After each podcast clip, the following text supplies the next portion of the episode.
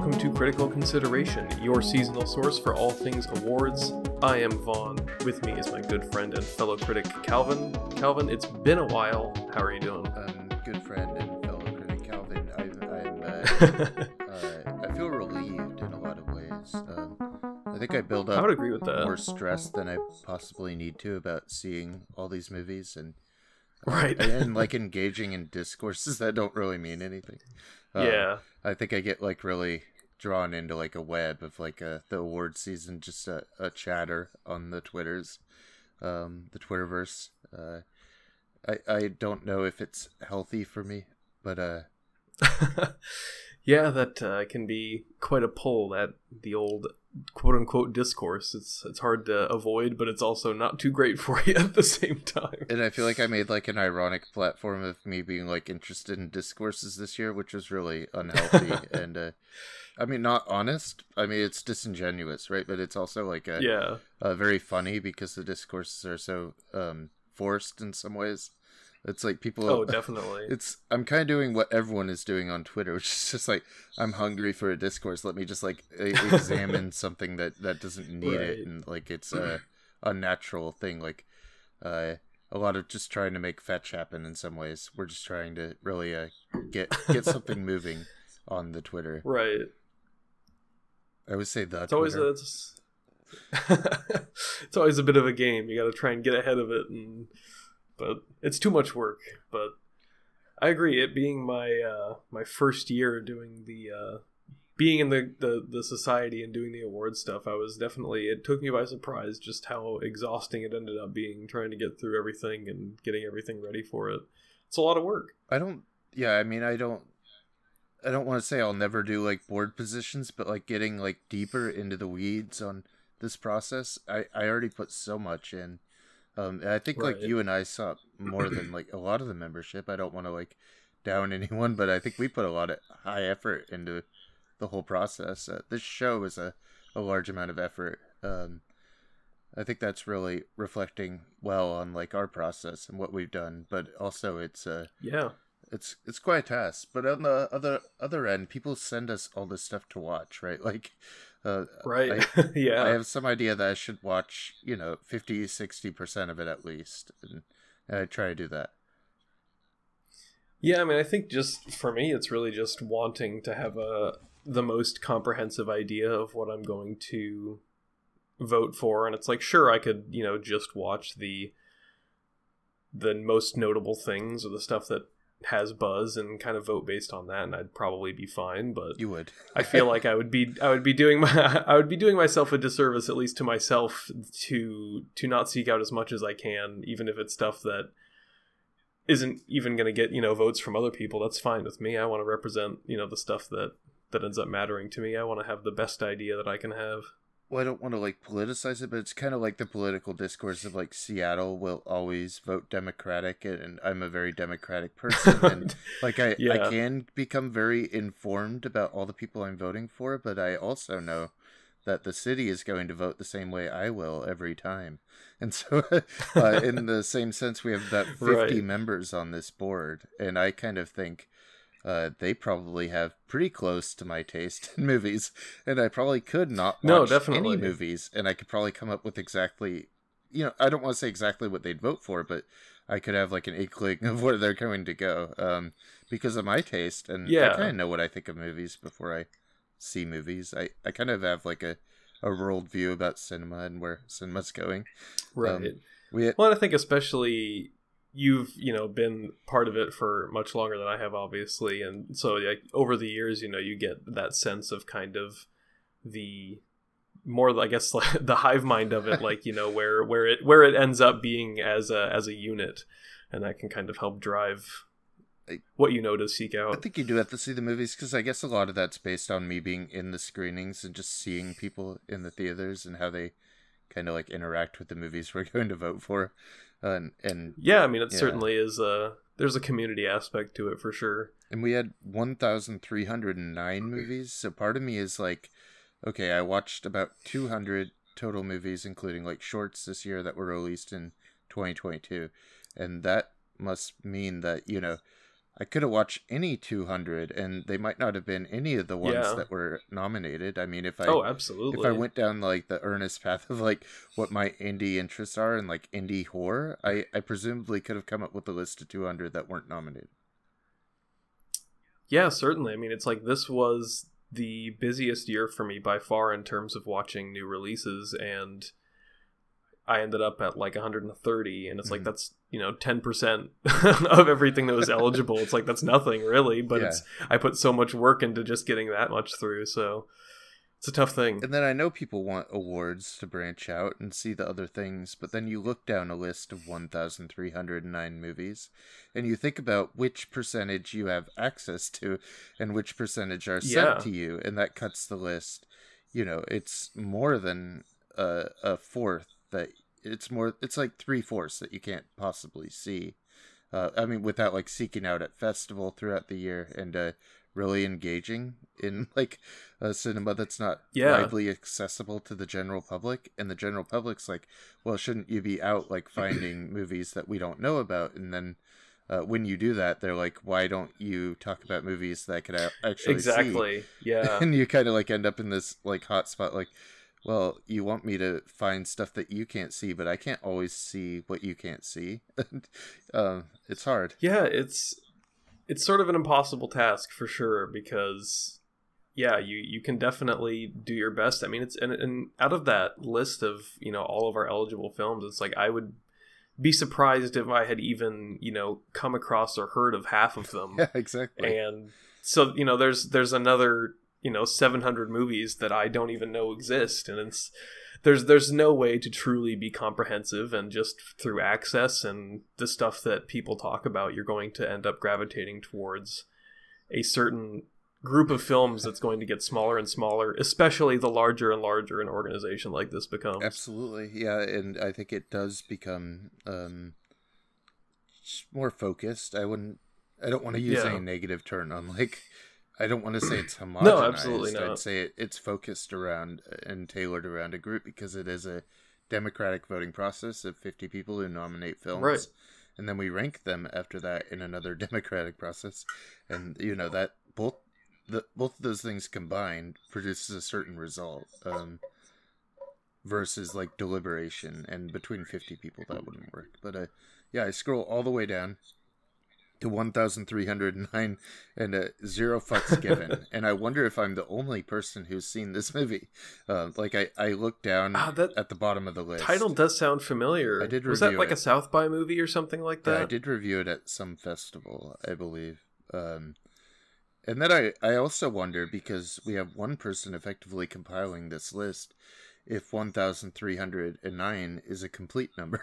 Um, I, I feel like there are movies I've seen at these festivals that are not on this list Yeah. that fall into different I, years. I would I would definitely think so too. I mean, yeah, that the eligibility itself is such a hard thing to just because of the way that things are released, like there's always kind of stuff that's sort of in flux Mhm. and you don't know quite where it is. I mean, there's movies that I saw in 2021 that ended up on our eligibility for this year. Like I hadn't seen Mad God in, you know, probably over a year when uh when I voted on Me it, too. but it's just kind of the way things go. Um and even hit the road as well which was sadly not nominated but it's like that was like a film that was kind of you know i felt like such a, a champion of that movie and it's unfortunate Mm. that it didn't end up anywhere but that's the way it is because i understand it's it's a niche that i'm very much a part of and i totally recognize that is not for everybody else so and it's hard because I think I get perspectives because there's well, uh, you can't follow all fifty people completely, so I follow like five or six of us very closely, and I'm like, well, these people Right. are all watching Mad God, and uh, all the same people watch Mad God and Hit the Road, and they liked them, and I was like, well. Maybe these things Right. I like have a chance, or maybe this is just like my insular like circle, just like Yeah. telling me that the things that I like and the people that I like kind of align in some way. Um, right it makes sense, and uh, you have to think, yeah, like there's international films that, uh, uh, uh, presumably, like putting the list together, you might not catch on to everything coming out of uh, every continent from every, you know, it might not have distributors. oh certainly yeah and you have to like go through Seattle releases, so we're also like uh, that that's another division. So we're covering like several divisions of like a. Yeah, and even even within Seattle releases, it's there's stuff that really only we ended up getting access to because mm-hmm. it gets sent to us at the end of the year and they're like we're going to release this sometime in the future but we want it eligible for this year and there were even there's even stuff i mean you talk about international like we all received return to seoul which was has received such acclaim in other in other spaces but we received it at like the, the end very end of december you know days before our voting deadline and it's like i got back into town from being out of the country and it's like I had one day to watch it and it was on the weekend and my link didn't work and I was like, well, I can't contact anybody and I need to vote on it. But even if I had, it's like that wouldn't have made a difference because there's no way that enough people got to this movie. It's just like, and now that's not eligible, you know, by the time that people are actually going to be able to see it, which is such a bummer. Right, and that happens occasionally. I thought that happened with Mad God last year, and then right, but then it was released. Like I feel like the people who saw it who could have made a move on it all saw it last year. So you kind of end up with movies that are like a year and a half old sometimes in like most people's right. minds. Like the real champions of the movie might have seen them a year or two ago. Um, there's things from like the festival when I first started that still aren't released. So uh, 2018, there's like three movies I could think of from my very first festival that never came out. Um, that's yeah, that's crazy. And you just think about that, like a, uh, that kind of like indie horror, and that could be my space. Like if we, I, I don't know what like the award process would have to be, but I think I'd focus on stuff like something in the dirt a lot more. If it were like not a voting process, um, if I were like just right. generate something for the website, I don't have to worry about this membership. Yeah. I don't have to worry about consuming almost all the films. I saw everything but one film on the entire list. So um, I think I I think I missed three or four. ended up being the the ones that I didn't quite make it to by the end. But I have seen all of our winners. Okay, so yeah, me too. Thankfully, I didn't get unlucky there. And I wonder if we missed like, one of the films might be the same. All Quiet on the Western Front was what my one. Yeah, that was that was one of mine. Um, and then close I didn't get to, and then oh, what was the other one? I can't remember now. Um, Saint Omer. I yeah, didn't get to okay. either. Uh, Saint Omer. Um, I think that might be the the three, but I wish Saint Omer was more interesting. I guess, but it is like a courtroom drama, and I don't really go for those. And it's very slow in French, but uh, that's mm. fine. Uh, Diop might be a very good oh, filmmaker um, one day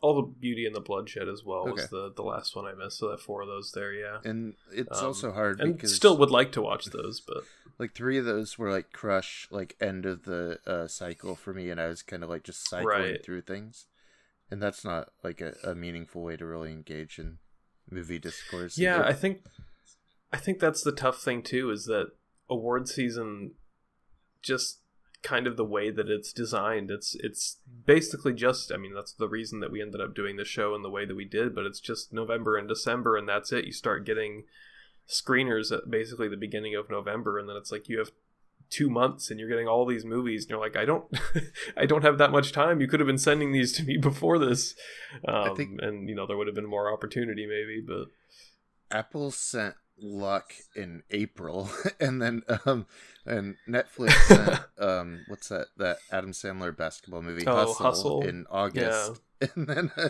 then they sent nothing. Nothing else came to us till November. yeah, it's, so bizarre. Why would you do that? I mean, it, I mean, why would you not do that earlier? It would it would help so much. Um, I wonder if they think it gets ignored and people only watch these movies during this season.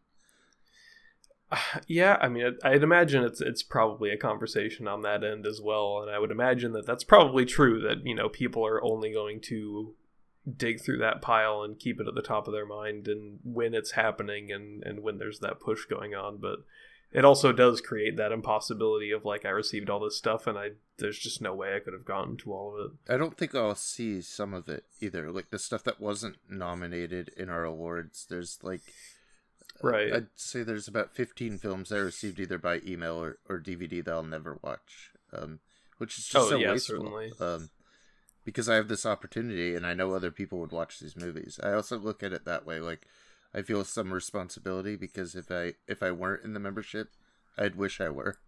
Uh, so right. like, and if I wished I were, then I should probably take that opportunity and actually make something useful of it. Um, yeah, no, that's a good way to look at it. Because I'm very grateful to be in it, and I, I think it's such a, a huge thing to have access, especially in our position of like writing about things and um, and, just having friends that we could kind of like bounce things off of and get stuff in front Yeah. of them. Um, we might have a small market, but we have like a, a very passionate group of people around us that that get other people to watch things, and they're very important to me.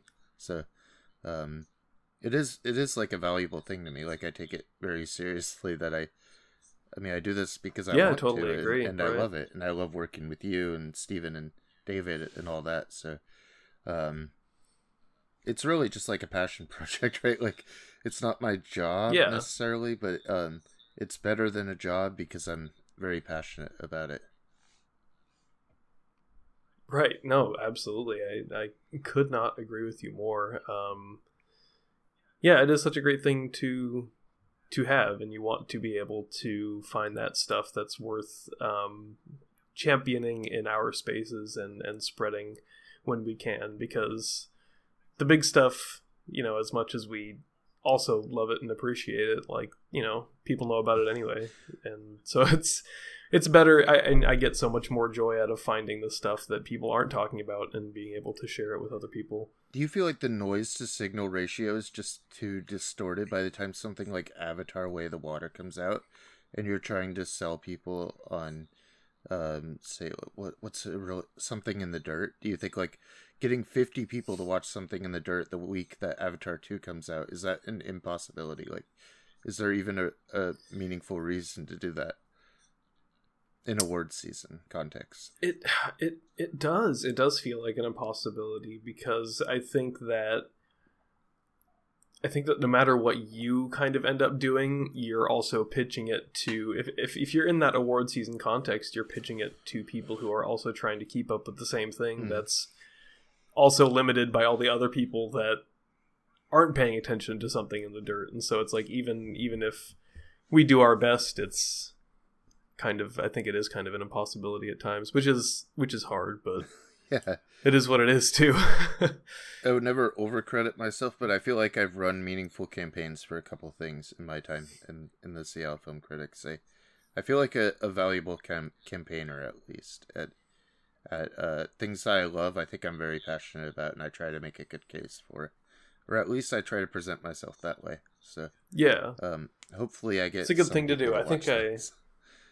Yeah i need to i think i need to do that more next or i guess this year Yeah. is uh really really campaign for the stuff that i'm passionate about and get people to uh to check it out if i can I really think you could have got quite a few people on something in the dirt, or I think there's a few others that you like that I think people would have been receptive about trying and they just didn't know about.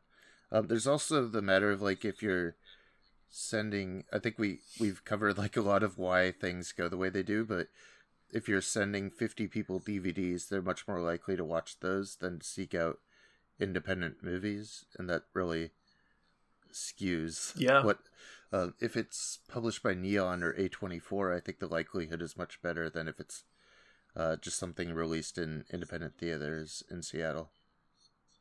Oh, definitely. Yeah. Um yeah, I mean access really is such a huge thing and it's like these you know, just to continue mentioning something in the dirt since it's kind of the one we've picked to talk about, but it's like that, you know, it's such a it's such a tiny budget and it's just their own little studio that's that's working on that movie. They don't have a huge distributor behind them or anything. They had a tiny theatrical run and it's like they don't when you're just a tiny um you know studio like that you don't like sending out screeners for everyone is expensive and is you know a huge part of the marketing of these bigger companies but when you don't have that money you can't just give people the access and thankfully there is stuff like screeners now but it's also just like are you going to choose to to send people screeners? Or are you going to because even just the effort of of getting that all out there is also an expense. So it's it's difficult because stuff like that is so great and has been so great to discover but the whole awards race is a a very big beast for a small company to tackle that not everyone can do And yeah, also for us not to be under any like employee, like not to be like paid to go through these movies, we get only expend so much time on them. I couldn't spend every day Yeah. watching these movies. We all have lives, and more importantly, a lot of uh, events this time of year between November, December, early January. Yeah, we're, we're traveling and we're off doing weekends away, and like the time that would be set aside for these kind of movies is that's the time where it's most occupied for me. Um, so there's quite a yeah few and i mean i probably right i probably could have you know ultimately gotten to a lot more nominees and a lot more um, awards movies but it's like i was just gone for two weeks in december with no you know i'm not bringing a stack of screeners out of the country with me and i had you know sporadic internet access i was just watching stuff i had downloaded it's like i couldn't watch screeners or anything so yeah, you just miss out on stuff because it's the time of year that that stuff happens yeah. so yeah, there's some stuff that's just like there's not really a, a solution to it, but it's you deal with it. I think the last thing I would bring up is what kind of group are you? Like, what are the group's values and ethics, and what part of the country are you in? And will they kind of like reflect an Oscar voting body, or will they reflect a critical consensus or a progressive one? Um, maybe they want to say something about who they are, and uh, those things Right. also really shape like voting bodies. Like we have to think Oscars aren't voted on by any critics unless they're critics who have moved into you know production and um it, it's voted on by guilds and and guilds vote very Yeah. differently and people complain about the guilds making choices but the the guilds make the choices on who they want to work with and um you know it's not just like uh, this guy's the best cinematographer and this is a group of cinematographers and they're going to recognize that they're like uh, we want him on our movie or we think he's the most valuable member of our guild or something um, and i wonder if it's like that for critics too like this is the movie for critics more than it's um, uh, just for general audiences that happens too Yeah, I mean, I can only like we can only offer like our own approach to it, but I think that certainly at least um, for me, like you you do want you to to kind of feel like it's representative of something more than just you know the individual things. You want to feel like as a as a community we are being you know representative of ourselves and of something and of the place that we're at and, and who we are as as critics. And uh, there's going to be different degrees of that but at least you know i think when i'm have been going through the process and have been voting on stuff like that's been part of that consideration is this is also like reflecting on something that is you know bigger than just the things that i'm voting on you know what i mean? Yeah i think so, So- too and uh, i think that makes it meaningful. I mean people might not think like these processes are meaningful but they must be meaningful for us. Yeah absolutely. um, uh, because we're committed to this show and this process and this membership and this website there's a lot of uh, reasons for us to really engage with it and i think get a lot out of it. I think i, I get something out of it and uh, today i think we could really talk about like what we got out of the year in movies and and what we've really taken away um how we've grown maybe maybe there's some growth or or maybe we've discovered things that we like that we didn't know we liked as much as we do Yeah, so since we're at the the end of things here, and we are now post the official rollout of the Seattle Film Critics 2022 um, awards, we've announced all of our winners. Um, so now that we've gone through kind of the whole process, I think we should just quickly kind of rattle off each category if that works for Okay, you. are you just go? Are we just going to go down like the Seattle Film Critic winners, or Yeah, yeah. I've just Okay. got it open, and I was gonna start uh, start at the at the bottom and then end with our best picture. okay? Um, but I think what we were just talking about is a pretty good transition to our first award, which was the the newly created Pacific Northwest Filmmaking Award, which you were a part of. Yeah, I was on the committee Um, deciding which ones we'd vote on. Then, yeah, Then we put it to the the wider vote. yeah. So that was like the only one that was like a curated set of of films and not just us nominating it specifically. Um, Mhm. But I, I liked the the selection we had was really good. I think, and and our winner was a Sweetheart Deal, which was was definitely my pick as a really good, a really beautiful documentary that I think is very well representative of what at least my interpretation of uh, of what that award is. You know. Yeah, and Sweetheart Deals, of course, kind of like a Streetwise type thing, or Tiny, the sequel to Streetwise, but it takes place on Aurora, and um, uh, it's interesting because uh, uh, Gabriel Miller, one of the people working on it, uh, passed uh, uh, between making the film and, and this awards. Um, there's some like dedication in doing that. It's like a, a local like a eulogy too to award that movie. I think it's very nice Right. that we did that uh, for the survi- surviving director, but also because it's such a, a beautiful local story, and it's so local. I mean, we could have gone with Kimi, but it wouldn't have been that local. Yeah, I think for me, like this being the inaugural year for this award, like that, at least voting wise, like was important to me to like be really representative of something that that really speaks to Seattle and the people that live here. And I don't think any of our uh, nominees did that better than Sweetheart Deal. it, it was hard like on the committee because they're like okay so what's the best movie here i'm like Kimi is and they're like well so you don't Right. you don't want Kimi and i was like absolutely not and they're like well should we set like a budget consensus and we're like yeah let's go pretty low and we're like okay well Kimi makes that threshold it's like 13 million it's like well shit and, and i'm like well yeah, uh, Soderbergh's a Midwestern director, and, and then we start talking about how Kelly Reichardt Yeah. may win next year. I'm like, she's from Florida, and people are like, what? and it, uh, you just kind of go in circles of Uh, like, yeah, how local is the movie? At least uh, Kimi, uh, all the background actors are locally sourced and all that. That's very nice. But Zoe Kravitz, Yeah, I mean- Seattleite. Kimi is Kimi is definitely a rarely authentic Seattle film for that is like a larger film, larger profile, and an actual, um, you know, like big name director and and set and um, lost my train of thought there. Mhm. Um, actually, like a lot of filming in Seattle, which is very rare to see, but definitely doesn't quite get the the spirit of Yeah. of I think what we want from this award. So No, I mean it. definitely happy with that outcome. yeah, it's kind of like tech worker negativity, and uh, uh, it, it's like a good version of like Megan's uh, ethics on tech workers in Seattle. right. uh, I'm glad that Sweetheart Deal won. Uh, I think it's a good thing for us to like uh, uh, uh, for people like submitting to this award too. Uh, we want like uh, Yeah. we want people to believe that that local directors who live in Seattle, Portland metro area can actually win.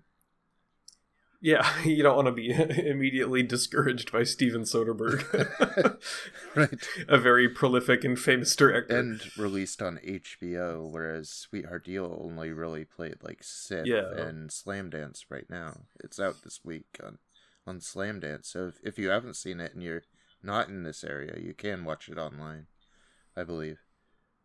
the award-winning Sweetheart Deal. Yeah, check it out. It's it's really good and it grows on you after a while. Yeah. Uh, you want to go to our next one now? Yeah. You have it um, up, or I think I do. Yeah. Uh, so villain of the year, uh, where I put in one of our fun awards here? Lena Dunham is my top choice. because she made two movies. and I think that's really villainous of her. Since Sharp Stick is like in my bottom three of the year, and I don't like to uh, uh, do that kind of thing, but I was kind of congratulating her in a way because it's so brave. Uh, because she's such a brave person to really put herself out You- there twice. You did. Uh, you did make a an attempt to campaign for that one. I don't think anyone was. I don't think anyone was really on board though. a couple people replied liking the movies, and that I knew my campaign was dead on arrival when uh, people like Catherine Called Birdy, which I didn't see. Uh, Um, me not Oh, yeah, seeing that one was- of the yeah, movies doesn't help my campaign. Um, yeah, that was another one. I I have the screener for that, but I did not watch and it. you'll never see it. Um, uh, No. I'll probably never see that. Uh, Villain of the Year, Lydia Tár from Monster Hunter. One. from Monster Hunter. I mean, it's I certainly can't be mad because I think that's such a great pick. I my vote was for Jean Jacket, who I think is is such an inventive and, and unique thing. That was my second. but that's just choice, because I like authentically weird aliens, and it's such a cool design. Um, but Lydia Tár, a very excellent uh, villain of the year pick. And it has some of the coolest alien moments since Arrival, maybe, where it's like a Uh, I it shows yeah, I would totally agree. like the basic like extraterrestrial fifties like build of what an alien is like as a gag, as like a horror gag that Right. works as comedy horror. it's so good. but then Jean Jacket is really like a, a otherworldly concept. Like it's so cool. oh yeah, absolutely. I love Jean Jacket. That was my first serious choice on the list, but um, I also had, it's such a good name too. Yeah. Jean Jacket's great. Jean Jacket sounds so cool and specific. Um, I had Corey from Halloween and was surprised that didn't even make the nomination cut as my third choice. Uh, Uh, I think that the uh, the team at the Twin Geeks might be the only people that are huge fans of Halloween Ends. hasn't occurred so that might be why. it hasn't occurred to me that in our echo chamber we were like, it's I know, like I think that movie's so great, but occasionally I come across it on Letterboxd and I'm reminded that it has like a 2.3 average, and I'm like, oh right, it's like Yeah. it's just us. I think Pearl was probably the next possible choice that Mia Goth. Pearl was also yeah, Yeah. uh, a great pick. But uh, congrats to uh, Cate Blanchett, who I'm sure is really honored by this award, and is like, I'm sure she put it like on her mantelpiece. Villain of the Year, Seattle Film Critics Society. Congrats to Cate. Yeah, we're sending out sending out actual awards this year. Our little fish, they're great awards. I love them. Uh, congrats on your. I hope they're villainous received fish. warmly. Yeah, I, I hope they are too. I, I, I think it's such a great thing that we have physical copy of awards. Yeah, absolutely. Like the guys from Um, or the uh, the people from uh, Sweetheart Deal are absolutely keeping those awards and like honoring them, being like, "This is such a great thing we won," right? Like, Yeah, like if nobody else keeps it, if, as long as they do, that's fine by yeah, me. then it was worth it. Um, I Yeah. certainly hope the next choice will uh, keep their awards. That's true. So, best youth performance to Frankie Corio and Aftersun, which I absolutely. I mean, I mean, just one of my one of my favorite movies of the year, and I, I would say my favorite movie of the year. But Well, I think you'll yeah, what a perf- great performance! be grateful that it will probably show up in quite a few more categories, right? That as a winner, um, because Charlotte Wells Uh-huh. really just like a knockout director and uh, possibly the best movie of the year, the most well directed film, like the most Claire Denis movie. Claire Denis made Calvin, I certainly agree with you, but uh, we are beholden to a, a group of other voters. and Claire Denis made two movies, but this is equal to the weight of both of them combined. So I'm sure this shows up on. No, uh, just this one category for uh, maybe like the site's Yeah, collective it's- favorite movie of the year. Yeah, I mean it's the same thing. It's just like we we became such champions of it just in those last few weeks of the year, Yeah. and I, I think I think it might just be as easy as I, I think it didn't get to as many people as it should have because of that release, and it didn't ever it didn't get like that wide release by before the end of the year, and we did get screeners for it, and I mm-hmm. think there was a little push at the end, but it's the same thing where if you don't have you know there's if there's a sizable enough chunk of people that haven't seen the movie by the end of the year, it's it's not going to matter. And there's plenty other movies that have come out in May or July that people have seen. So What is that movie that everyone's campaigning for on the Oscars now? Like all the uh, that indie movie, oh, to Leslie, or whatever. like After Sun, just became like our to Leslie. Like it didn't have like yeah, like I felt like A24 or whoever wasn't like pushing it hard, and then like all the critics did, and now they might be Right.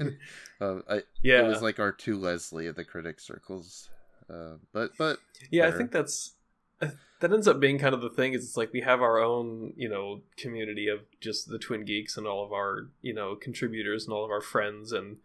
We end up in one place, uh, but it's just the two of us that are part of the the critic society, and so it doesn't quite reflect on the. This is the same way. I often do forget that like the that other people aren't like uh, watching movies maybe the same way that we are, looking for the same things. Right. Yeah, certainly. I think Aftersun is such a, a worthy thing, and uh, generally I don't like best youth performance, but in this year's case, I think this might be one of the most worthy wins of the year. I think uh, Frankie Corio is one of the best Yeah. performers. I think the Definitely. best possibly performer on all of our list. Um, so congrats to Frankie Corio, who should be incredible. Like we have like a whole lifetime of acting, hopefully, to look forward to. I don't want to put that on them, Oh, yeah, but you you do hope so, yeah. Yeah. but you do feel like it. There's potential, and for Yeah, Charlotte I- Wells. absolutely. Um, Um, let's see. This this is up you next. You up next. Up you next. up Up you is- next. oh boy, it's, it's we're recording this late. up you next. Uh, best visual effects. Uh, Avatar: The Way of Water. Up you next. Uh, Could it have gone any other way? I don't think so. I don't think it could have. Um, Just like I, I think like all the tweets out there talking about like Spider and people not knowing what is digital and real is probably all you really need to know. Yeah, I mean, I, I think in a weird way, like almost out of protest, I don't think it was my number one pick, but like I, I kind of knew that it wasn't. It didn't matter what I voted for, you know. Um, What was your? What do you? And I mean, I- was your like. uh, let me see. Nope what did was I? pretty great. Um, I think I might have had Nope at number one. Okay. Um, but I, I mean, really, I can't. It is because you're right. It's totally indistinguishable, and it does look beautiful. It's just, I think I'm at a point where like it's not enough. purely functional, like functional realism is just not. It's technically impressive, but it's not you know as interesting to me as as other things Um, um, is which is fine. It is still extremely, um, extremely well done. So I can't be can't be too upset about it. and you think about things like uh, Jim Cameron like walking around with the iPad, like trying to set up the set and like how he shot things, and um, just like the novelty of like the underwater cameras, and I think underwater never looking smoother, but also uh, best visual effects. You think about like playing with frame rate and what that does visually. I don't know if you could call that visual effect, but I think if things are moving at multiple frame rates seamlessly in a background, that might be a component. And I mean, you say seamlessly, and I don't necessarily think that it was the movie itself, or know if it was the movie itself, but I think that ended up being like such a big factor in like me not Okay. really supporting it as much just because when I saw it at least I felt like half of the movie was like really choppy and just looked noticeably bad because of the frame rate stuff and I don't know if that was that the film was somehow too powerful for the projector in our theater or if that was just the movie itself but I would also argue that if you're making a movie that people can't watch as it's meant to be watched then you know there's also a conversation to be had there if if the projectors you're sending it to can't handle it Right, like the same as like Skinamarink. If you don't watch it on your phone in your room in the dark, I think you probably failed the assignment. Um, so if you went and spent money on Skinamarink, I think you did the wrong thing. Um, anyway, uh, it's a screensaver. It should be on a screen that that would have a screensaver on it. Honestly, um, uh, Skinamarink will be factored into all of our awards next year. Uh, I don't know about that. uh, Um, like such as the walls of Skinamarink might function in the next category. Uh, you want to? That's that's better than my last transition. they're getting better as we go, Uh, or worse. well, we'll get there. We'll be really smooth by the end of it, or yeah, or it'll be way worse because it'll be eleven thirty by that Oh, point. Yeah. Um, best production design Babylon, um, which I think is a is a great pick. Yeah. There's, I mean, but I think there were a lot of a lot of great picks in this category, but I really love Babylon. So I feel like my race, my voice raised as I said, "Yeah." Like I was like, uh, I was maybe too excited or too enthusiastic because although I like Babylon, it's not like in my top ten or maybe top twenty. It's uh, no, it's in my top twenty. I, I would say it's not my top ten movies, but but it's one that I think about most fondly. that's fair. Um, the one I'm most grateful that was probably released in the last few months is maybe like Babylon and Aftersun. Uh, because uh, Yeah. Babylon also in my like uh, fake interest in the discourse is really fun for me. Uh, that was a yeah that was that was some weird discourse surrounding Babylon where the discourse seemed to about be about how nobody was seeing it and I assumed that the people talking about it were not seeing it so yeah, and it's a weird thing to go out and like on a limb and be like, I, people aren't seeing this movie that I'm not going to see, and that might be a problem. Or um, go see the movie. Uh, that's like that should be the end of absolutely the I absolutely agree And that's another case that you should have seen it in the theater. If you're watching Babylon at home, like Avatar 2, I don't know why you're watching But that's, I mean, that's almost the thing. It's like it's such a bummer that they put Babylon right next to Avatar, and it's like, of course nobody saw it. Right, if people aren't going to see two three-hour movies right next to each other. Well, it came out the week of like uh, huge winter storms throughout America, and it's very American yeah, movie. Like also very true. yeah. Babylon's not counting on a Chinese market that's overwhelmed Oh, by yeah. COVID surges. Uh, yeah, Pretty much anyone in China is only going to Avatar 2 uh, for the last five Right. weeks. It's still going. It's still their number one movie, despite uh, you know domestic releases in China, and that's almost remarkable. But Babylon required a, a localized market Right. that that was never there. yeah. Um, It's a bummer, but I think uh, I think our friend Damien Chazelle will be just fine. yeah, people are like, "Oh, he uh, he burnt his blank check. He'll never make another. He'll make whatever he wants." I think. Uh, he will make whatever he wants. Say he still won Best Picture, and that gets you a lot of. I think that gets you plenty. And did he win Best Picture? Oh, that's right, he No. didn't. I'm getting it. Uh, I'm getting my. you did the same thing as the Picture, Oscars. You just I you did, gave I him did. credit and took it away. I gave him. I gave him the award he didn't get. I'm sorry. I'm sorry, Damien. this keeps happening to him, and uh, I I hope one day he uh, he wins the Oscar. Uh, maybe not. Maybe it's better that he's hungry. Um, it, Babylon also a film that doesn't seem to like La La Land that much, but uh, maybe that's just its own discourse. Uh, Yeah, it's interesting. Like I don't even there's certainly an argument to be made that La La Land is very like, you know, geared for being in that award space and I think that Babylon is like the exact opposite of that. I Yeah. don't think he has any interest at all in uh in the award space for Babylon, which is for the best. I mean, I, it, I mean obviously it's still here and it deserves to be, but there's an air of of uh definitely not giving a shit in that movie. You know where it really deserves to be the is best original score. which yes, we- absolutely. we decided before we saw the movie this time.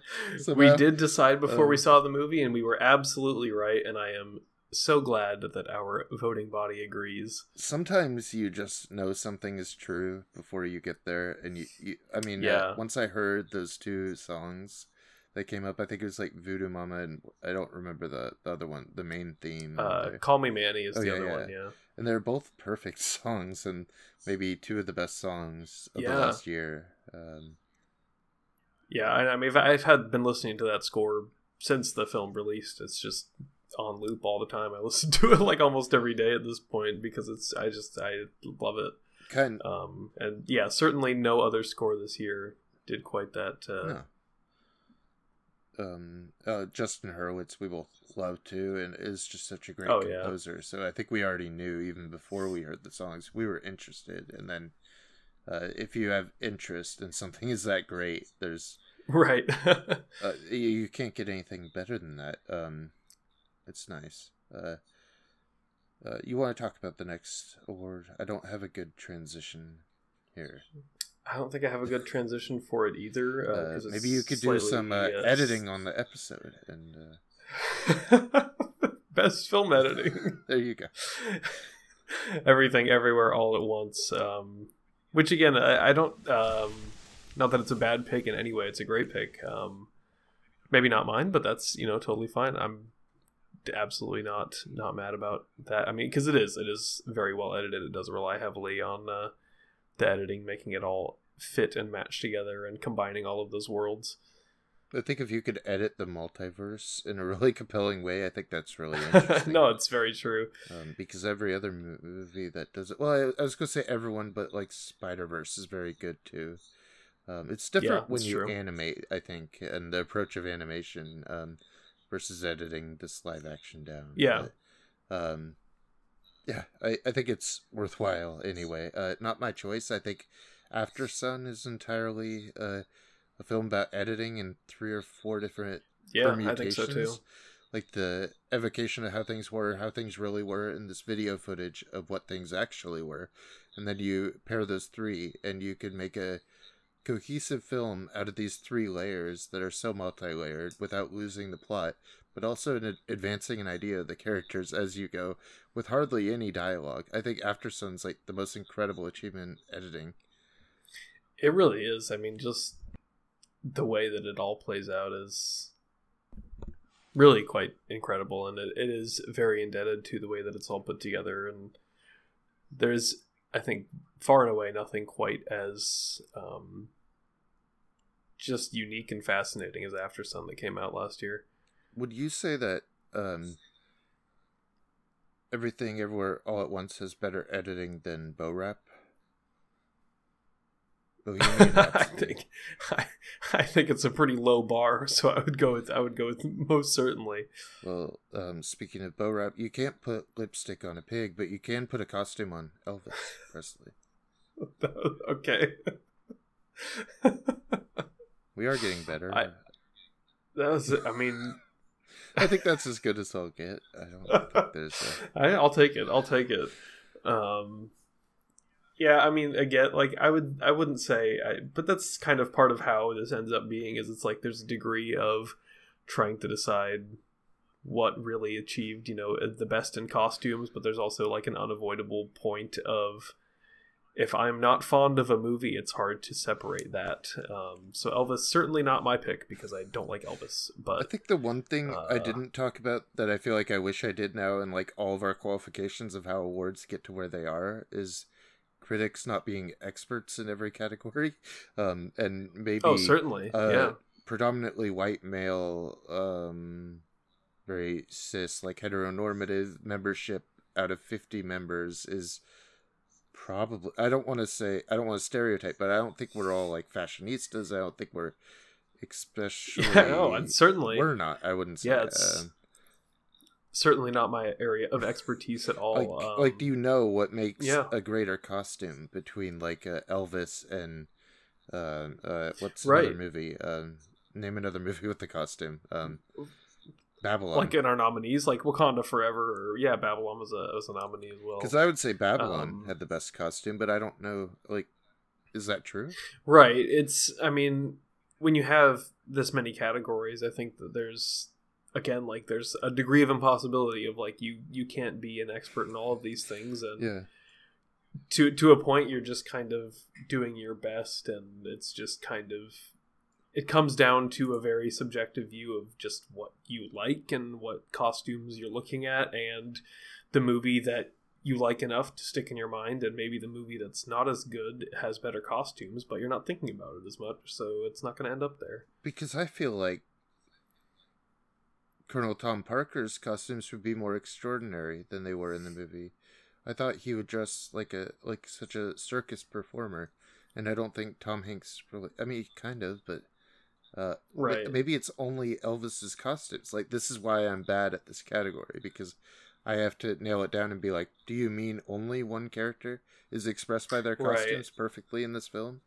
Uh, um, that's what yeah, I think. Yeah, I mean, not even necessarily to say that there should be, but you don't have you know set parameters for what an award necessarily means, yes. and you you know you talk about best costume design, and it's like how expansive is that? Are you talking about like you said? Are you just focusing on something like Elvis's specific costumes, or are, are you great. focusing yeah. on you know everything in the rest of the world? Are you wanting to look at you know the costumes in every single way? In which case, if it's you're looking at kind of the most and the most elaborate, then maybe you know you go to Wakanda Forever or something like that. But or possibly when there's no parameters, because it just gets you know more and more subjective. There's no way to win. right. You could say like everything everywhere all at once, where the costumes reflect the permutations of the realities, and that must be right.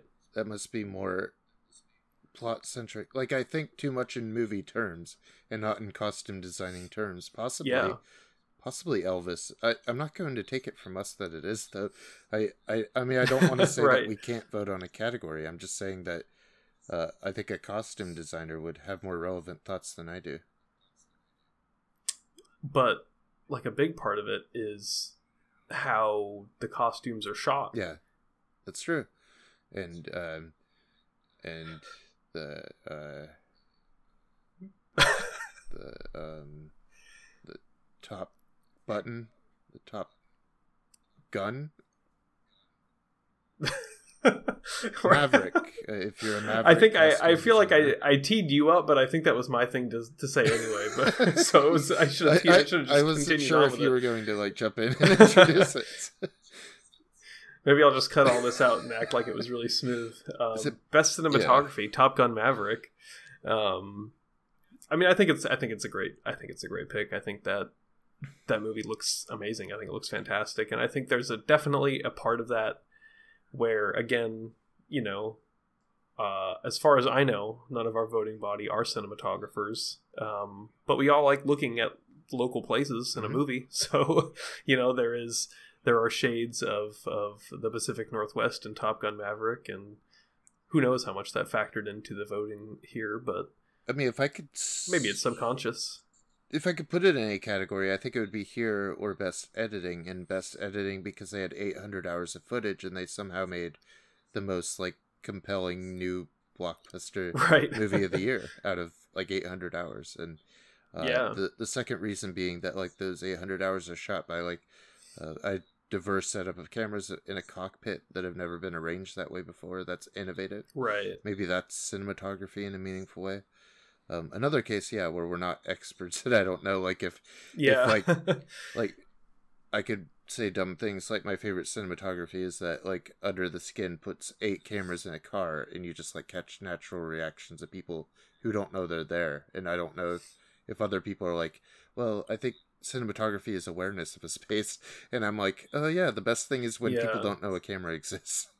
you know, um, yeah, there's there's always different approaches to things. I think that there is certainly a, a large group and I think that, you know, a lot of times what kind of stuff like the bigger award ceremonies like the Oscars end up gravitating towards is movies with very for lack of a better word, like loud cinematography Mhm. where it is very like we are intentionally shooting very beautiful vistas and landscapes and, and stuff that just is very naturally and easily beautiful and that's the stuff that people recognize and, and especially a voting body of people who are not even you know critics or anything like that like that's what they're going to recognize as that movie was really pretty to look at so i'm gonna vote for it but there's also i mean all of cinematography has such a range and it's like you can look at just you know what is really effectively um, portraying kind of the the atmosphere of the film and i think something like Aftersun does that really exceptionally and that would be you know i think that was i think that was my my number one pick for for this category because i think the the way that Aftersun is shot is just so unique and really creates such a unique atmosphere for that film and it's very denis like which i love a lot so It's true, and I think people are looking for something like a Deakins' cinematography, which might be like Right. a Denis element as well. Is that they're kind of looking for like that visual stylist uh, that they've like come to know already. So cinematography ends up being like kind of the same thing, whereas you can make like the same, or, or you can make a different argument for Hit the Road being like a Kiarostami like cinematography of like Hills of Iran, and yeah uh, that being equally as special as Top Gun, having eight cameras in a cockpit, um, Right. Which is, you know, I mean, is it impressive or is it eight cameras like capture? I guess it's impressive. Like it, it's yeah difficult to do. I mean, I think it really just like it comes down to um,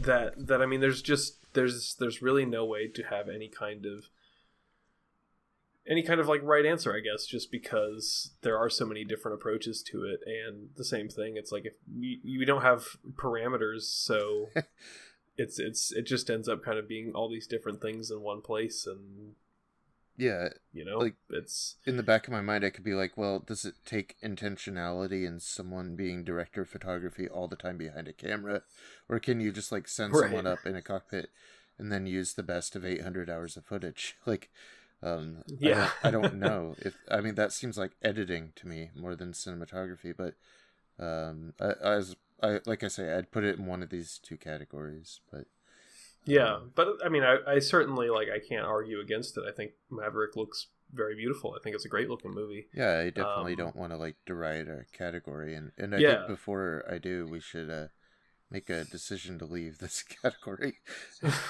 Does that work as a transition to just come out with the, to transition using the winner's title Instead of telling them what the award is for, yeah. um, best international film is uh, Uh, uh, Decision to leave, which I was I don't know if I was surprised by. I thought EO was gathering quite momentum. I think I was, I think I was kind of surprised as well. I don't think it was.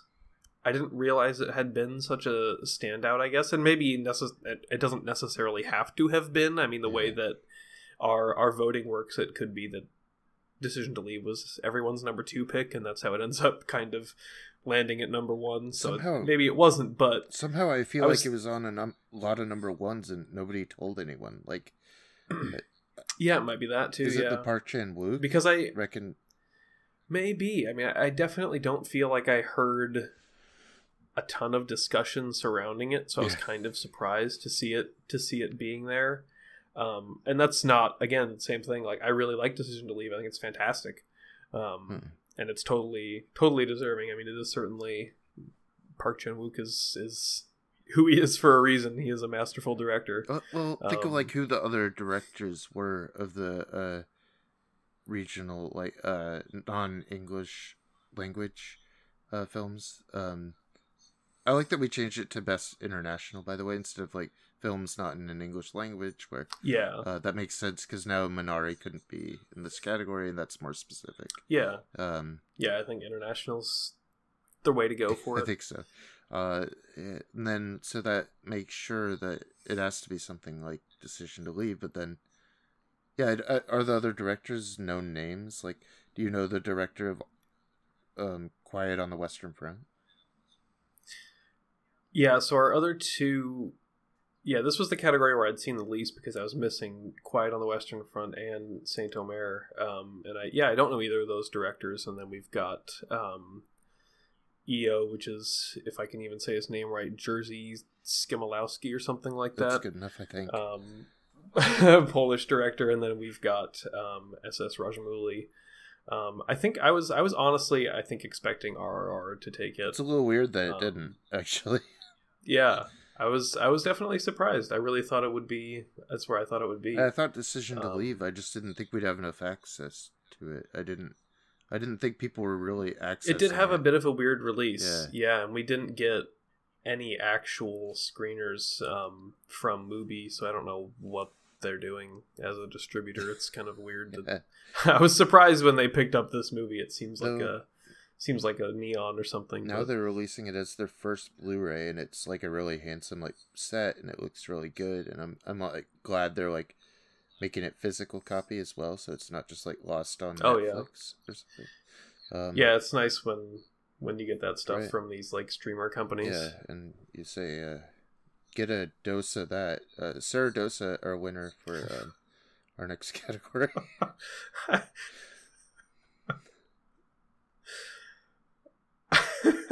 Best documentary feature.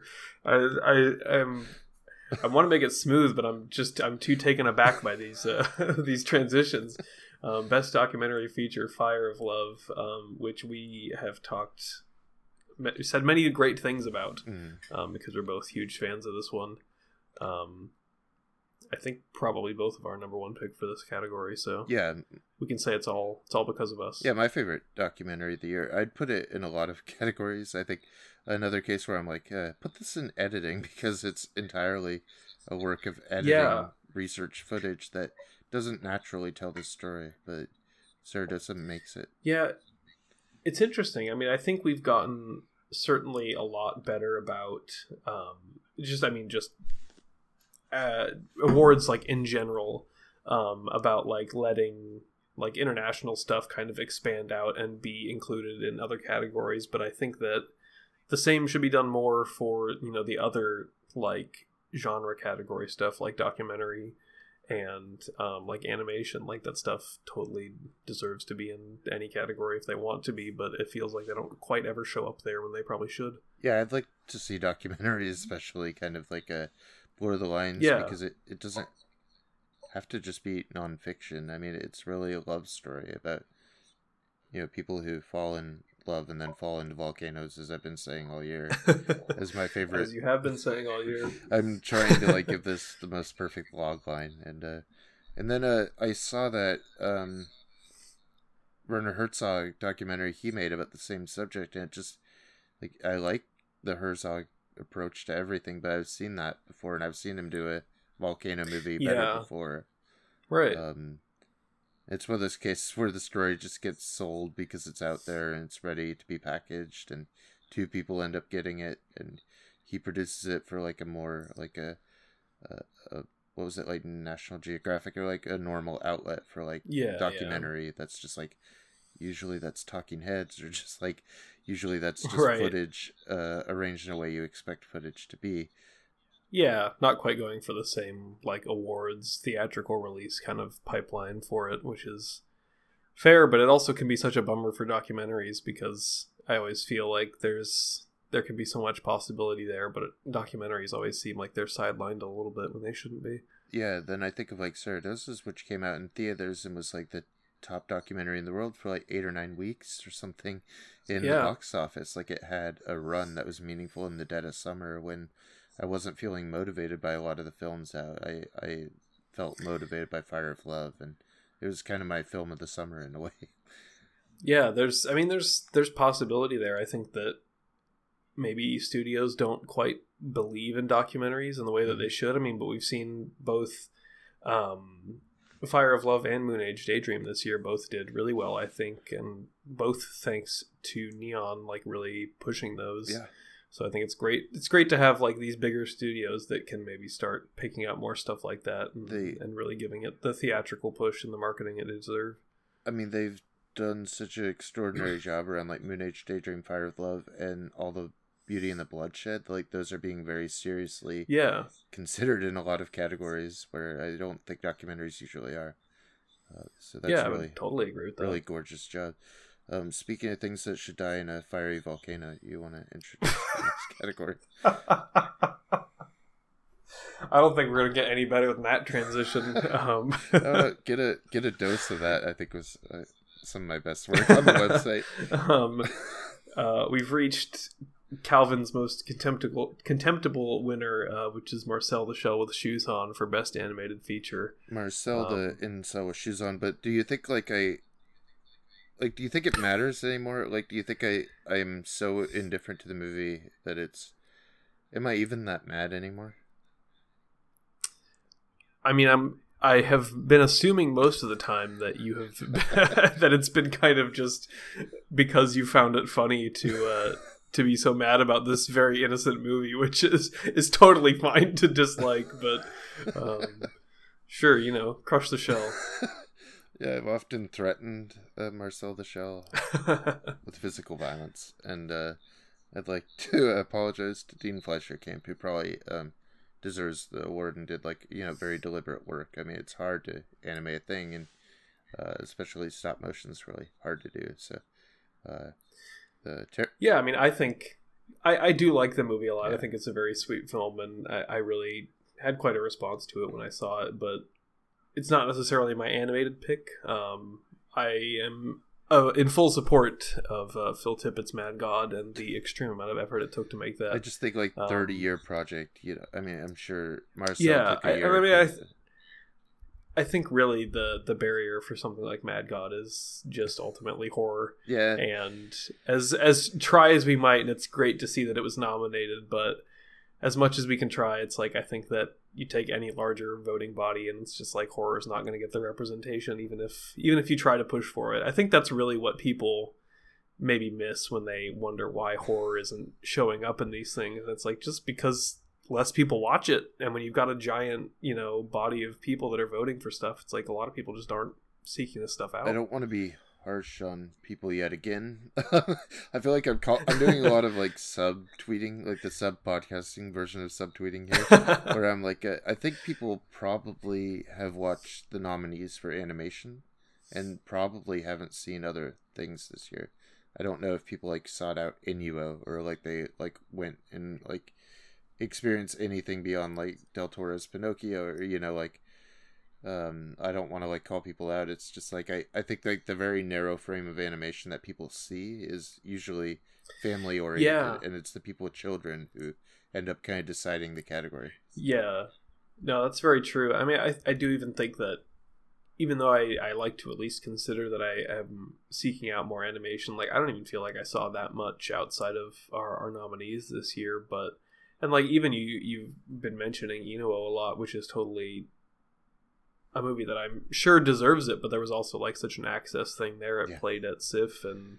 I don't know if it. I think it had a very very brief theatrical run here, um, for maybe less than a week and probably very limited theaters. And And, it like changed we name. didn't get a screener or anything for it. I think it changed Um, name in between when I saw it, and I don't. Yeah, know. that makes it hard. Ah, But yeah, it's like it's such a bummer because that I mean it's the same thing. It's just like access. It's like maybe that had maybe that would end up being you know our winner if there had been a bigger push and we'd gotten screeners and there had been more buzz around it. But oh well. yeah, and I always wonder if like a like an animation studio should win animation, or if it's like.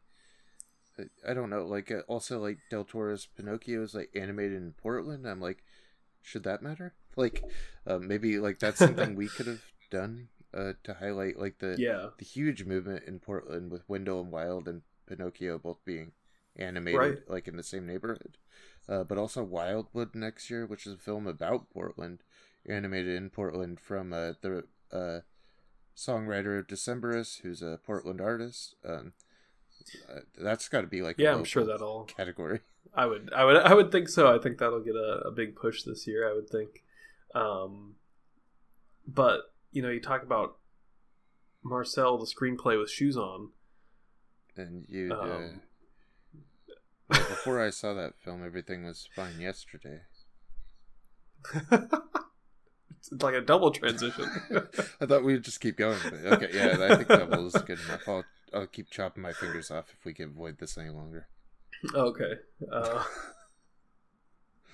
this one's all you. I, Okay. Take it. Take it Um, away. I think like the Banshees of Inisherin is like the most authored film of the year in that like everything has a distinct voice of Martin McDonagh, and it uh, plays most Yeah. like wonderfully into like who Colin Farrell is as an actor, who Domhnall Gleeson is, uh, um, uh, who Kerry Condon is. I was I was spacing. Um, or uh, Barry Keoghan. I, I think it like plays so well into like who these people Yeah. are and what their voices could possibly be. Um, No, yeah, it's it's. I mean, it's it's it's a brilliant screenplay, and it's and it's one of my favorite movies of the year. So I, I am certainly very very happy with that win. I think my vote um went to Tár, which I think is a, a really great screenplay. But Inisherin is is certainly a phenomenal pick. Tár is so great as a choice because it's what's interrogated in the movie is kind of what's written on the Right. page. I think that would be possibly, Yeah. I- I'd say more more sophisticated choice, like a more like a um, film studies like major choice would be like a Right. is how you should write a screenplay, and uh, the Banshees of Inisherin is how Martin McDonagh should. Um, Right. yeah, I think that. Yeah, but I think it almost ends up being like the same thing. Like I wonder where's like the the cutoff of people who are like I didn't have time to watch that three hour movie, which is fair because it's hard to watch a three hour movie, on a, especially when there were seems like there were so many this year. I'd say Banshees of Inisherin, like the one where I thought everyone else at the screening hated the movie. uh, maybe I have a bit of like the X syndrome where I thought everyone else hated what I love.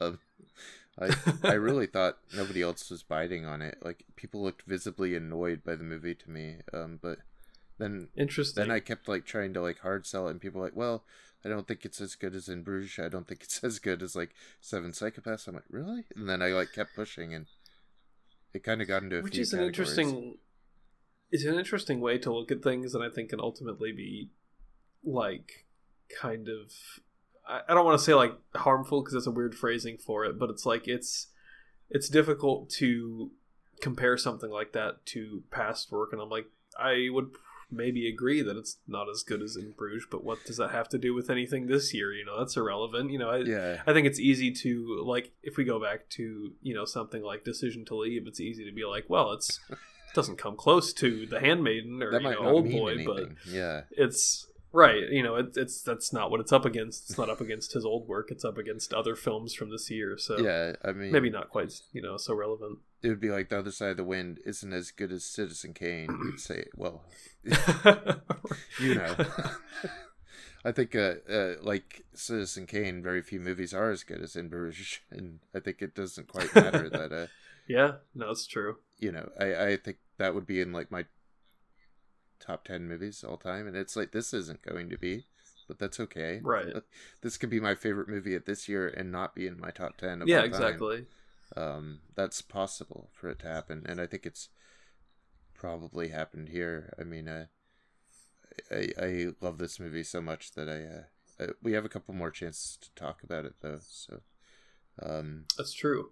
We have uh, um, plenty of. But we were talking about three-hour movies. Yeah, and uh, best action choreography. Okay? I lost my place. I think I was going to make a transition now we're getting lost in trying to, trying to getting lost in these transitions. Lost in transition. Oh god! best action choreography, RRR.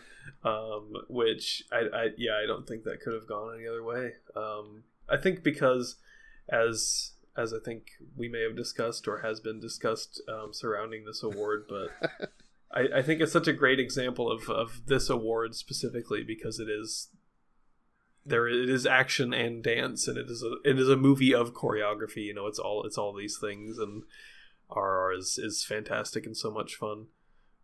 I, and I'm glad that we gave it some love even though we didn't get it into international.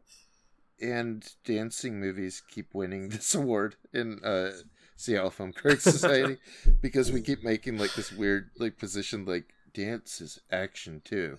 And I'm like, well, I mean, yeah, like it's a action that the characters do on the screen, right? Like it's like it's a right. And I mean, I'm fine with that, but I think uh I think when maybe and I I can't speak for anybody else, but if there's like a, a degree of just like not necessarily being like that action stuff not being as widespread and people just wanting representation for like the stuff they are watching which is like the musicals every year.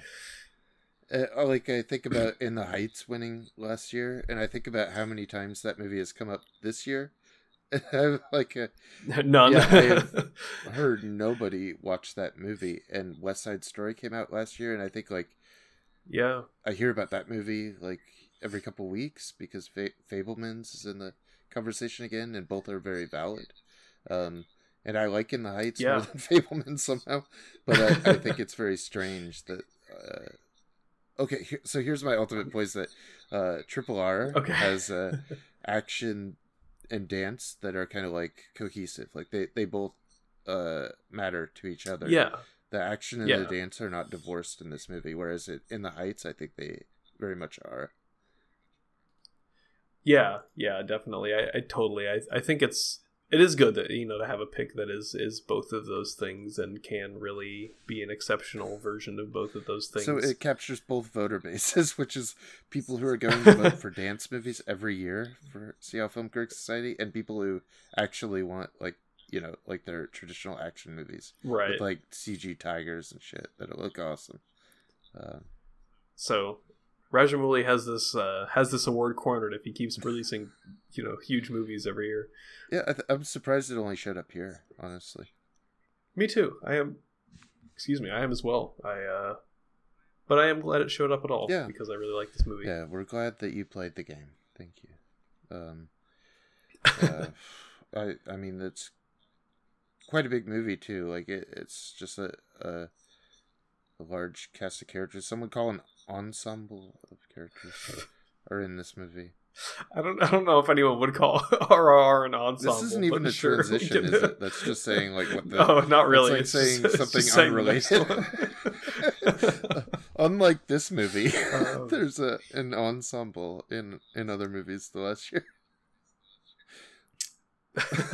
best best ensemble cast, Glass Onion, which I, I think is really I mean, we obviously had a, a full uh, list of nominees for this one, but I think Glass Onion was the only one really to me that stood out as like a truly exceptional ensemble. I think it's just so great to like honor like the casting agents here and uh because we yeah, put out it's such an important part of it. Because we literally named the people I think that attracted like attention of Rian Johnson who like retweeted our awards and uh, thanked the people who, who he yeah. cast with. Like if we didn't name them, we were just like Glass Onion wins ensemble, right? Like, right? Would he have retweeted? I doubt it. Like, it's it's important to name these people who never get named.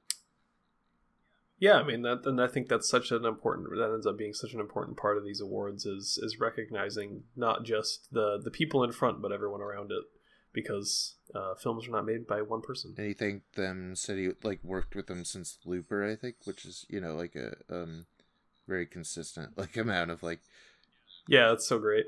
that covers several projects with really great ensembles in them um, between Looper and now. Uh, yeah, I mean, just like and more to come.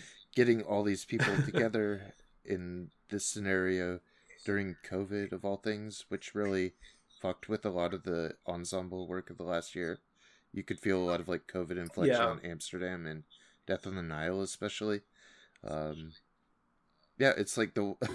I thought it was a pretty weak category because I didn't think there were very many ensemble performances. But even in a strong category, I think Glass Onion would win. Yeah, I think so too. I mean, it's such a great group, and it's such a. I mean, when you look at a movie like this, it's like it's designed as as that ensemble, and that's such so critical to the film itself. So you could certainly have something else that cat that that that fits that category really well, but I don't think it would uh, hold much of a candle to something like Glass Onion. What was even the runner up? Like I I can't like even think of what it. I mean, uh, yeah, I mean, it's hard to say like voting wise. I think the next film that like to me also fits that well would be Women Talking. Yeah. Okay. Um, that's but good. I. Yeah. I, I certainly don't feel uh, nearly as strongly about that film. So yeah, um, well, I think like casting is so important when you uh, cast a woman who talks in a movie, uh, which happens in our next to support category. two men.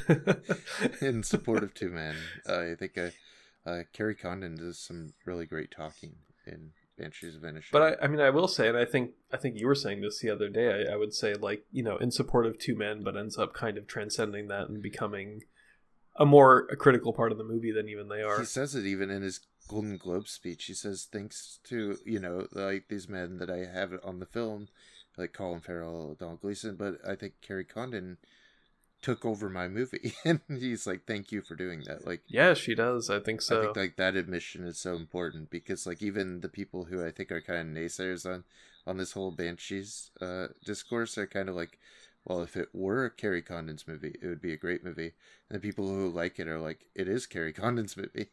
Um, it's just whether or not I, it really that. is. I I think, I mean, I think you can talk about it being, you know, Colin Brendan's movie, but you remove her from it, and I think so much of it doesn't work in nearly the same way that it does. I think all of that character and, and everything that she goes through and deals with is so critical to the ultimate outcome of it.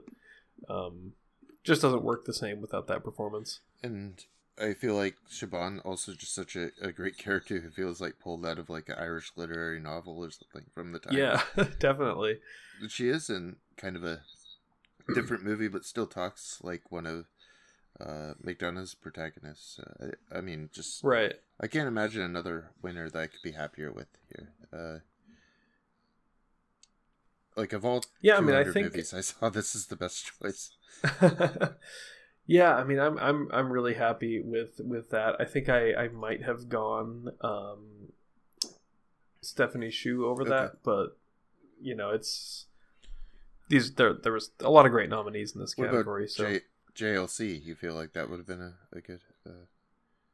No, I'm I'm still a bit perplexed by that being a, a push. I, I mean, not that I have anything against her performance in that film, or you know, I like um, her as an actress a lot, but like I when I think of her, I don't think of that movie, and when I think of that movie, I don't think of her performance. Like, so it's such a strange thing to me to be trying to push her for that award.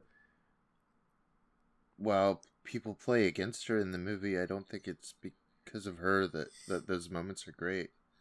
I think it's the people that are playing against. her. Yeah, like her. I mean, I and again, she's great, but I think she's her performance is I wouldn't say tangential, but it's like tertiary in a way where it's not not quite the same thing that uh of the rest of the film, you know. Yeah, I'd almost call it a supporting supporting performance. That. oh yeah, no, certainly. Uh, that's fine though. I I mean, there's a place for that in every movie. It's not a shame on Jamie Lee Curtis, who I think uh, was having some bad press about this, but uh, it's kind of like wisened up. Is kind of like celebrating like the her co-actors now. Uh, there was some like mixed yeah. hard feelings I think early on uh, while these nepo babies magazines were running as well. God, she, yeah, she should maybe just stop doing interviews and stuff. And I think that's Um, where she like so I can- realized at the Golden Globes she should just give like Stephanie a big hug and like Michelle Yeoh just be like, "I celebrate you. Yeah, You- This is your moment," and that was the right thing to do. And that would that should be the right thing to do and support as well. yeah, no, certainly. Um, Um, but in but speaking of everything, everywhere, all at once, yeah, uh, that's a movie. what category are we on? best supporting actor.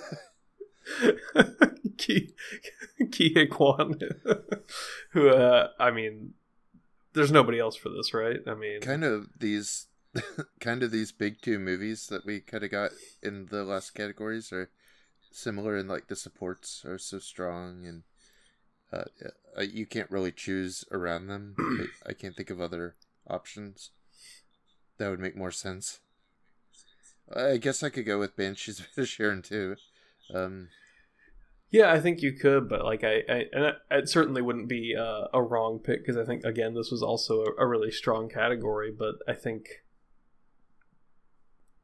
I can't imagine having voted for anybody else for this Yeah. one. I, I think that it's just like everything about it is is such a perfect choice, and I think I mean his performance is phenomenal, and I think he really is the center of that film.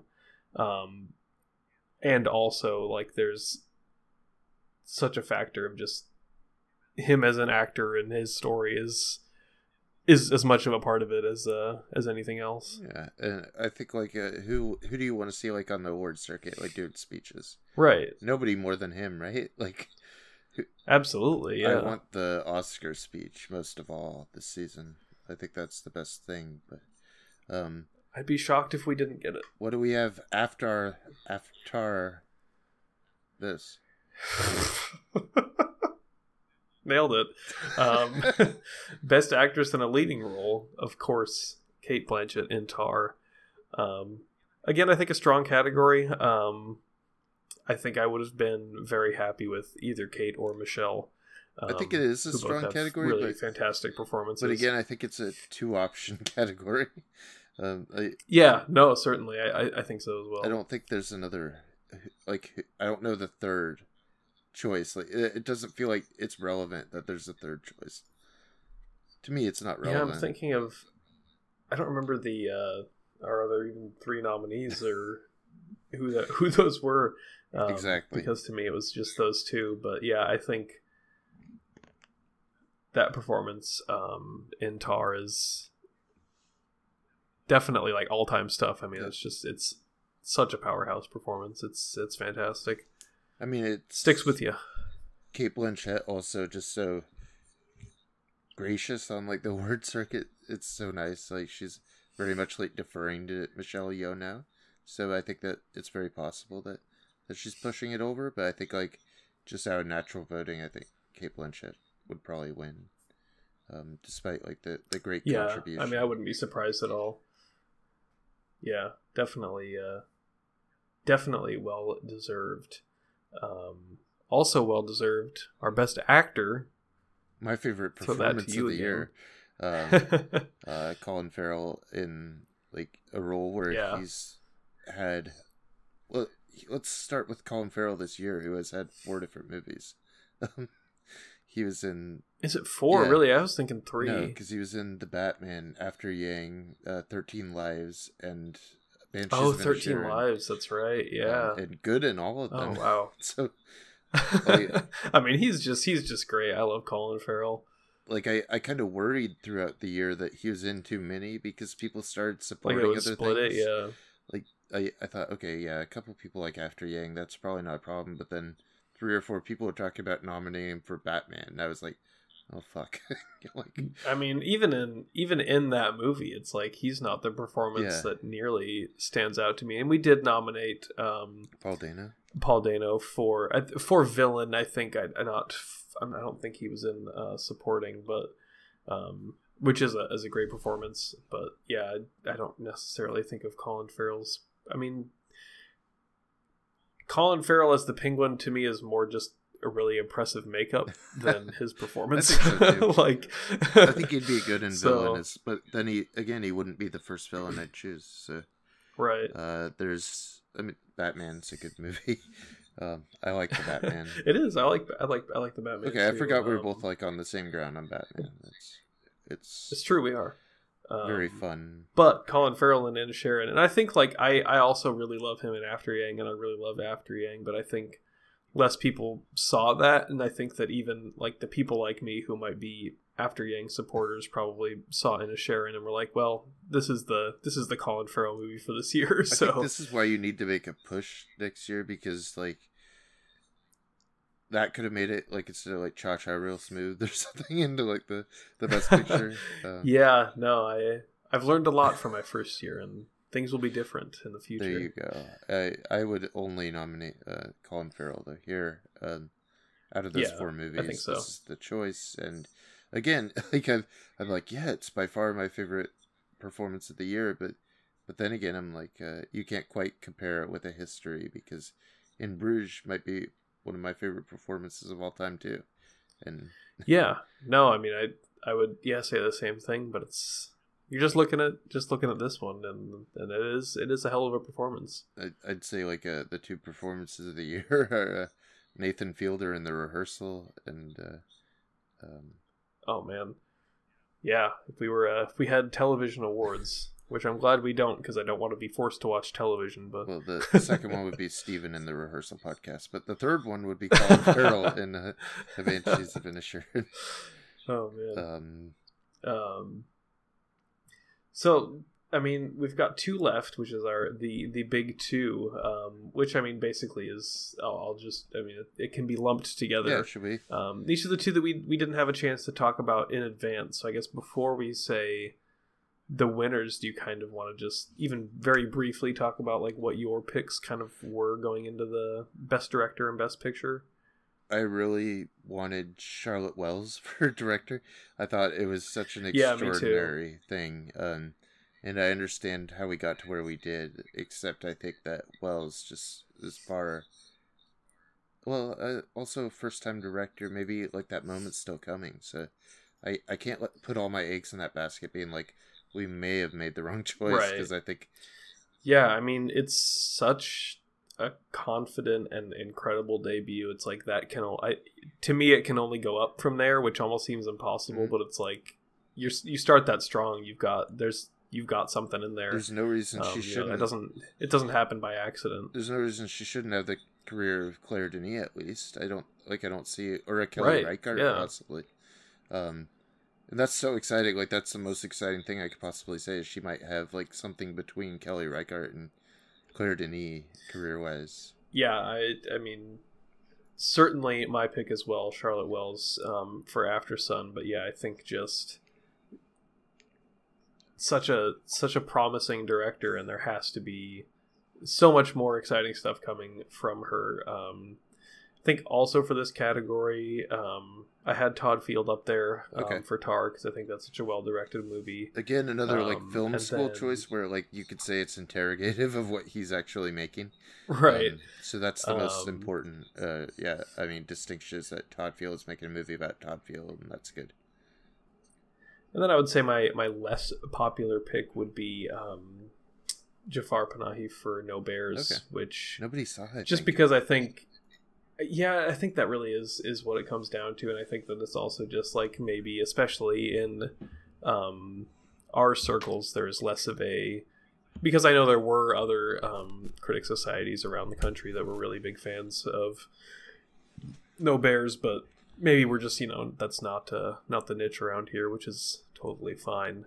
But I think that it's just it constantly amazes me what he is able to accomplish when he's not even allowed to, make films at all. So. Yeah. pretty incredible to like have to be creating such coherent and and pointed and fascinating and really brilliant films um, within that.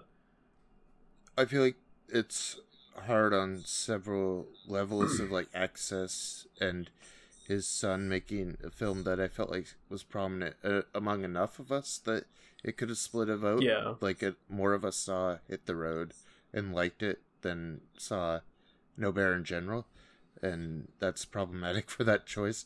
But also Right. Iran, of course, not choosing it politically, and that Yeah, that does not help that it didn't make the Oscars at all. Like, uh, if your country puts up World War Three was the name of the film they put up, and nobody has seen that. Yeah, it's so weird. Um, Definitely not. Yeah, it's it's It implies that nobody it- should it- see this film because this film nobody saw is above it somehow, and that makes me angry. yeah, definitely. It's it comes down, I think, a lot to. I mean, we've said it before, but it is just distribution because, like, we look last year, there was, um, I guess, it technically.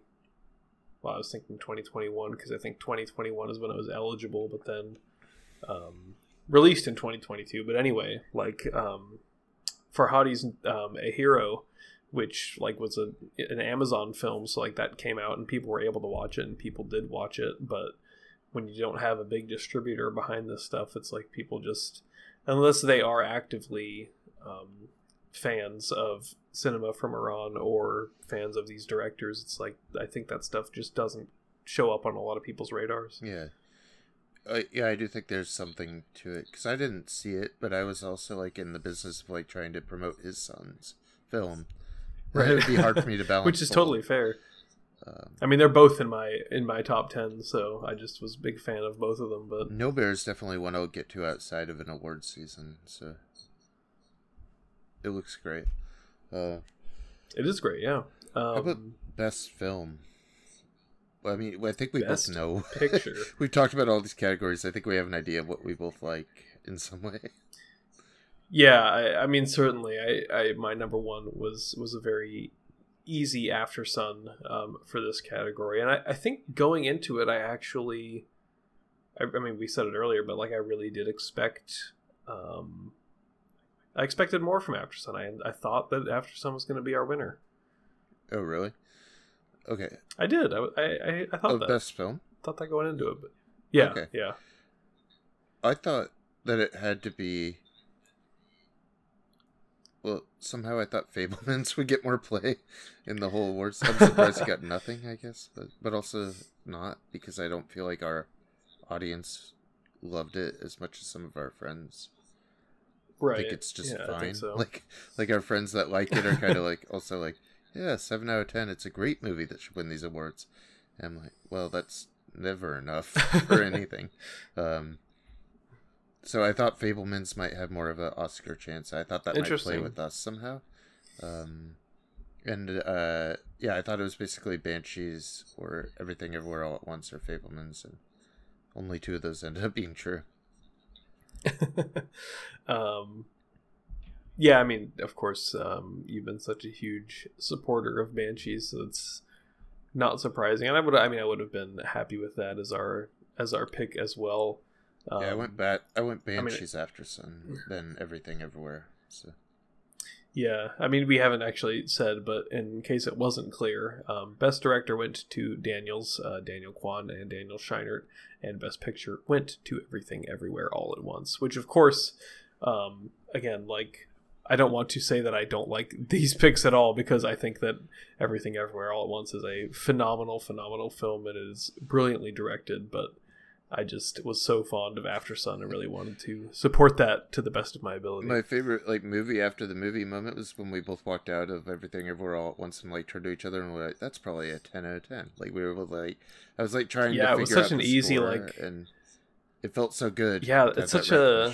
I think that's yeah, I think that's really gonna like stick with me as like a movie that I saw before it just like it became the biggest thing ever. And before it ended up at number one on Letterboxd and before it was like so talked about and before it ended up, you know, now being like this huge front runner for all this award stuff. And it's like you come out of something like that and you just have no idea where it's gonna go be go for everybody else. And I think especially like I walked out of that thinking like it's so indebted to all of this other cinema that I didn't know if it was going to resonate in the same way with other audiences, and then it just exploded and everybody loves it, which is fantastic. But Yeah, I was beginning to like you never know. my bets for a nine. It's kind of scary, like getting out of a movie and wanting to be like the first person to give it a ten in some way.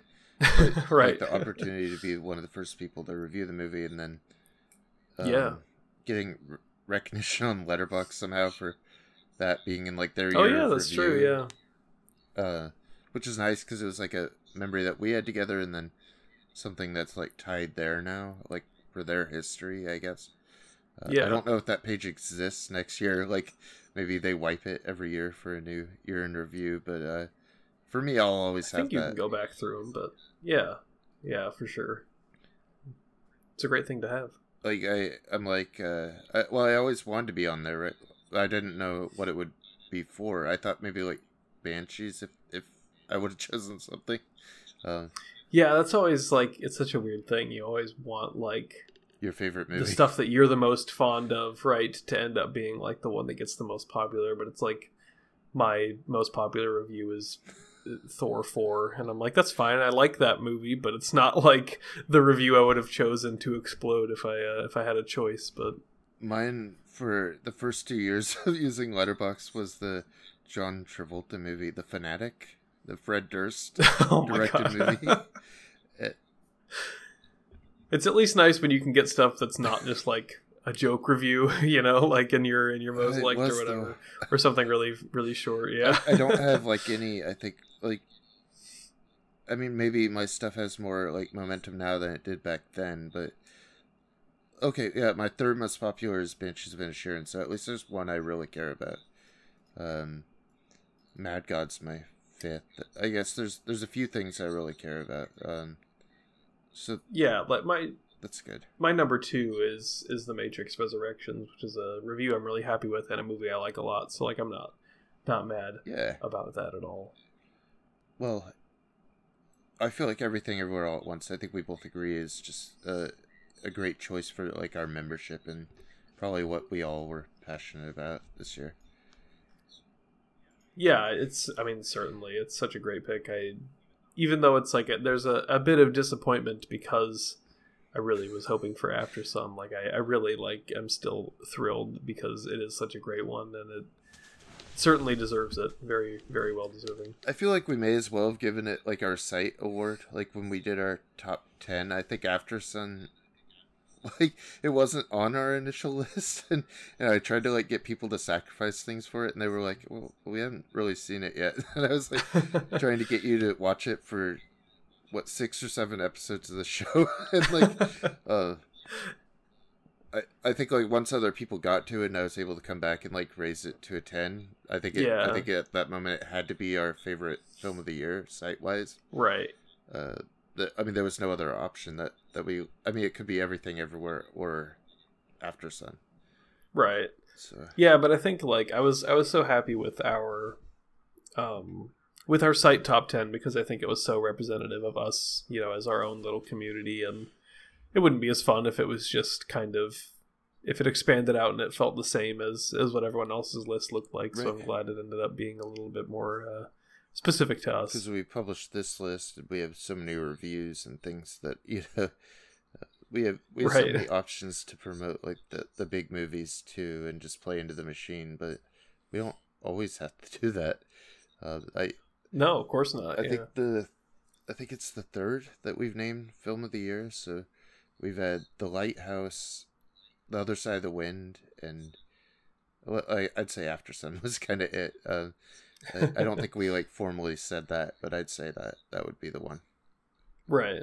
Um, yeah, I think so too. I think uh for like the at least editor wise, I think that would be uh our our pick across the board. I just think those three speak so much to what what we really like and and value. Yeah, no, for sure.